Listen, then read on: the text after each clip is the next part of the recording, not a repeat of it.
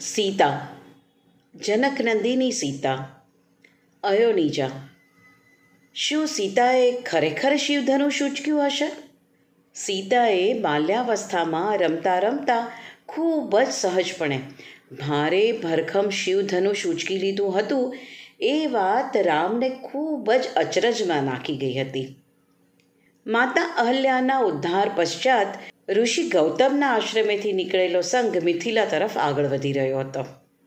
આમ તો રામને જનકપુરી જઈને શિવધનુષના દર્શન કરવાની ખૂબ ઉત્સુકતા હતી, પરંતુ મહર્ષિ વિશ્વામિત્રએ જે રીતે સીતાનું વર્ણન કર્યું હતું, એ રામના હૃદયમાં સીતા પ્રત્યે કંઈક વિશેષ અનુરાગ જગાડી ગયું હતું. વિશ્વામિત્રએ જણાવ્યા મુજબ સીતા અયોનિજા હતી. અયોનિજા એટલે કે એવી વ્યક્તિ જેનો જન્મ મૈથુનિક પ્રક્રિયા વગર થયો હોય. એક સમયે જનકપુરી મહાદુકાળનો સામનો કરી રહી હતી. ખૂબ પાઠ, પૂજા, યજ્ઞ કર્યા છતાં મેઘરાજા રીઝતા નહોતા. અંતે એક દિવસ રાજા જનક મેઘરાજને પ્રસન્ન કરવા યજ્ઞ કરવા માટેની ભૂમિ શોધવા માટે સ્વયં ખેતરમાં ઉતર્યા. ધરતી ખેડતા ખેડતા હળ સાથે કશુંક અથડાયાનો આભાસ થયો અને જોત જોતામાં જમીનમાંથી એક બાળકી પ્રગટી. જાણે ભૂમિપુત્રી હોય, એમ ધરતીના ખોળેથી પ્રગટેલી એ સુંદર કન્યાને જનક રાજાએ છાતી સરસી ચાંપી લીધી. જ્યાં દીકરીનો પણ દીકરાની જેમ જ પ્રેમપૂર્વક સ્વીકાર થાય છે, ત્યાં શુભતાનું આગમન થાય છે. એવા પરિવારમાં દીકરીનો જન્મ થતાં જ સુખ અને સૌભાગ્યનો ઉદય થાય છે. આ વાતની સાક્ષી પૂરતા હોય એવી રીતે મેઘરાજા પણ તુરંત પ્રસન્ન થયા. ધરતીપુત્રી શુભ શુકન લઈને આવી હતી. જનક રાજાની ખુશીનો કોઈ પાર ન રહ્યો. બાળકીને પોતાની પુત્રી માની. ખેતર ખેડવાની પ્રક્રિયાને સીતા કહેતા હોવાથી એમણે બાળકીનું નામ સીતા રાખ્યું. જનકપુરીને દુકાળમાંથી મુક્ત કરાવનાર સીતા માત્ર જનક રાજાની જ નહીં માનો કે પ્રત્યેક મિથિલાવાસીઓની લાડકી પુત્રી બની ગઈ હતી. જનકનંદીની જાનકી પર મિથિલાવાસીઓ અપાર પ્રેમ વરસાવતા. અનુપમ સૌંદર્ય અને સાલસ સ્વભાવ ધરાવતી સીતા બાલ્યાવસ્થાથી જ અસામાન્ય હતી. એકવાર એ શિવમંદિર આગળ રમી રહી હતી અને અચાનક એની દ્રષ્ટિ એક લોખંડના પટારા પર પડી. આટલા મોટા પટારામાં શું હશે? એવી બાળ સહજ જિજ્ઞાસા સાથે એણે પટારો ખોલ્યો અને એક પ્રચંડ ધનુષ એની નજરે પડ્યું. રત્નજડિત ધનુષ જોઈને સીતાએ રમવા માટે એને બહાર કાઢ્યું. Surely curiosity makes you exceptional vigilant and knowledgeable આ આખી ઘટના નજરે નિહાળનાર રાજા જનક દંગ રહી ગયા, વિચારમાં પડી ગયા.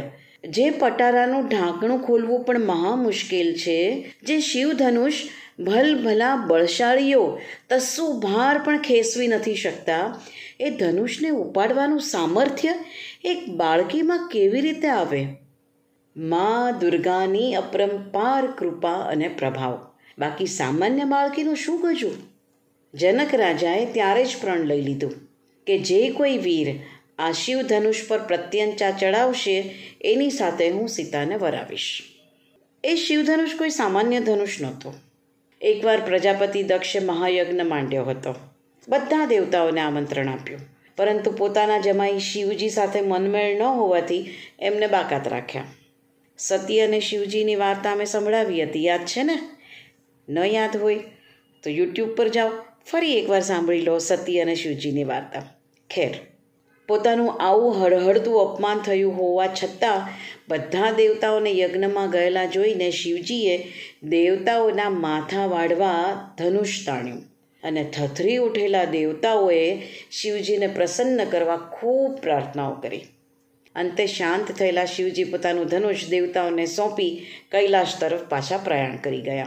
અને દેવતાઓએ જનક રાજાના પૂર્વજ દેવરાતને ત્યાં આ શિવધનુષને થાપણ તરીકે મૂક્યું, જે સીતાએ ખૂબ સહજતાથી ઉપાડી લીધું હતું. જાણે કોઈ દૈવી શક્તિ.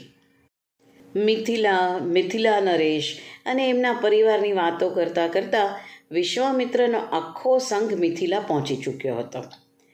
આજે મિથિલામાં વિશેષ હલચલ હતી. સીતાના સ્વયંવરની તડામાર તૈયારીઓ થઈ ચૂકી હતી.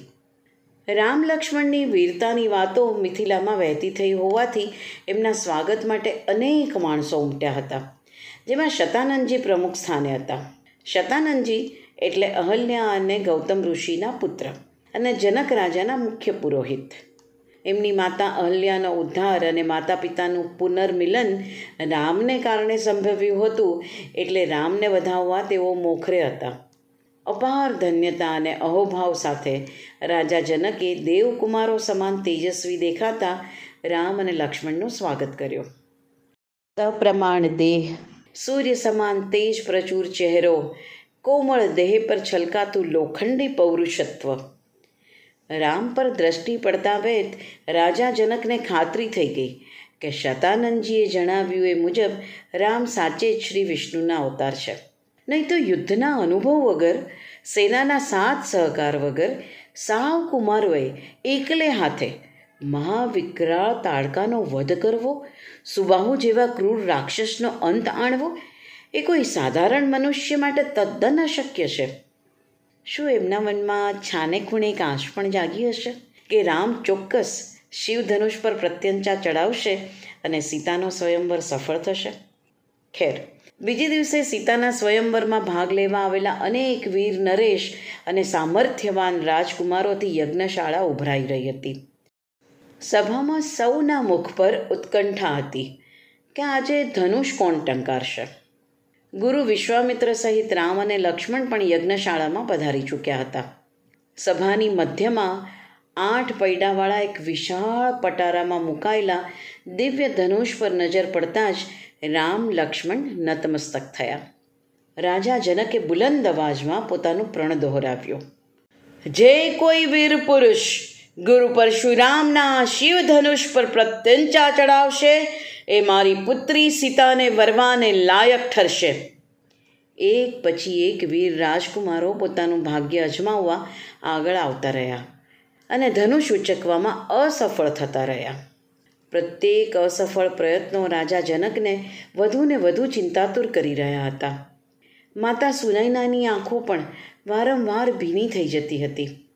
માતા પિતાની ચિંતા જોઈને જાનકીના મનમાંથી દરેક વખતે એક જ પ્રાર્થના નીકળી આવતી હતી.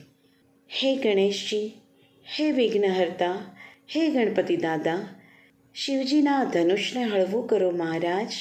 આટલું ભારે ધનુષ કોણ ટંકારશે પ્રભુ? એને હળવું કરો મહારાજ, હળવું કરો એને. અને સહસા જ એની નજર રામ સાથે મળી. પળવાર માટે બે નજરો વચ્ચે નિશબ્દ વાર્તાલાપ રચાયો. કદાચ બંને તરફ સમાન પ્રશ્ન જ હતો. નિયતિએ આજે આપણો મેળાપ નક્કી કર્યો હશે? હજી તો કોઈ વધુ સંદેશાઓની આપલે થાય એ પહેલાં રાજા જનકનો ભારે અવાજ કાને પડ્યો. શું મારી દીકરી આ જીવન કુંવારી જ રહેશે? આખી ધરતી પર કોઈ શૂર, નર, બચ્યો જ નથી કે શું? લાગે છે આખી પૃથ્વી ક્ષત્રિય વિહોણી થઈ ગઈ છે. લક્ષ્મણનું લોહી તપ્ત કરવા આટલા વચનો પર્યાપ્ત હતા. રઘુકુળ શિરોમણી રામની હાજરીમાં આવા વેણ તદ્દન અનુચિત છે. ભ્રાતા શ્રી રામ તમે જાઓ અને તમારી વીરતાનો પરિચય આપો. સમગ્ર ક્ષત્રિય જાતિને લાંછનથી બચાવો. અનુજ લક્ષ્મણ, આપણે ગુરુ વિશ્વામિત્રની આજ્ઞાથી અહીં આવ્યા છીએ. એમની અનુમતિ વગર એક ડગલું પણ આગળ ન વધાય. રામના આ શબ્દોથી પ્રભાવિત વિશ્વામિત્રએ સંમતિ સૂચક ડોકું ધૂણાવ્યું અને રામે નતમસ્તક થઈને ગુરુ આજ્ઞા માથે ચડાવી. ધનુષ તરફ ડગ માંડ્યા. પ્રથમ પ્રણામ કરીને ધનુષને સ્પર્શ કર્યો. ખૂબ સહજતાથી હાથમાં લીધો. જાણે કોઈ રમકડું હાથ લીધું હોય. અને હાથમાં લેતા વેત પ્રચંડ ધમાકા સાથે શિવધનુષ મધ્ય ભાગમાંથી તૂટી ગયું. અને સાથે અનેક નરેશોના હૃદય પણ તૂટી ગયા. રાજા જનક અને એના મંત્રીગણે હર્ષનાદ કર્યો. વરમાળા પહેરાવવા સીતા હળવી ચાલે રામ તરફ આગળ વધ્યા. ફૂલોની વર્ષા થઈ રહી હતી. ઢોલ નગારા વાગી રહ્યા હતા. રામ અને સીતા એકમેકને નિરખી રહ્યા હતા.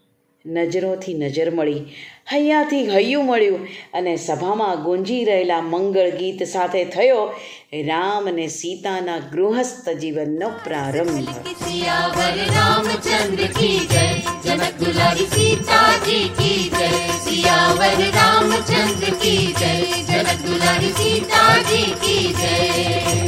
જય બોલો જય બોલો, જય જય બોલો રાજા રામ જય બોલો જય બોલો, જય જય સૌ સાથે બોલો જય હો સીતારામની, જય બોલો સૌ સાથે બોલો જય હો સીતારામની, જય હો રાજા રામની, જય હો સીતારામની, જય હો રાજા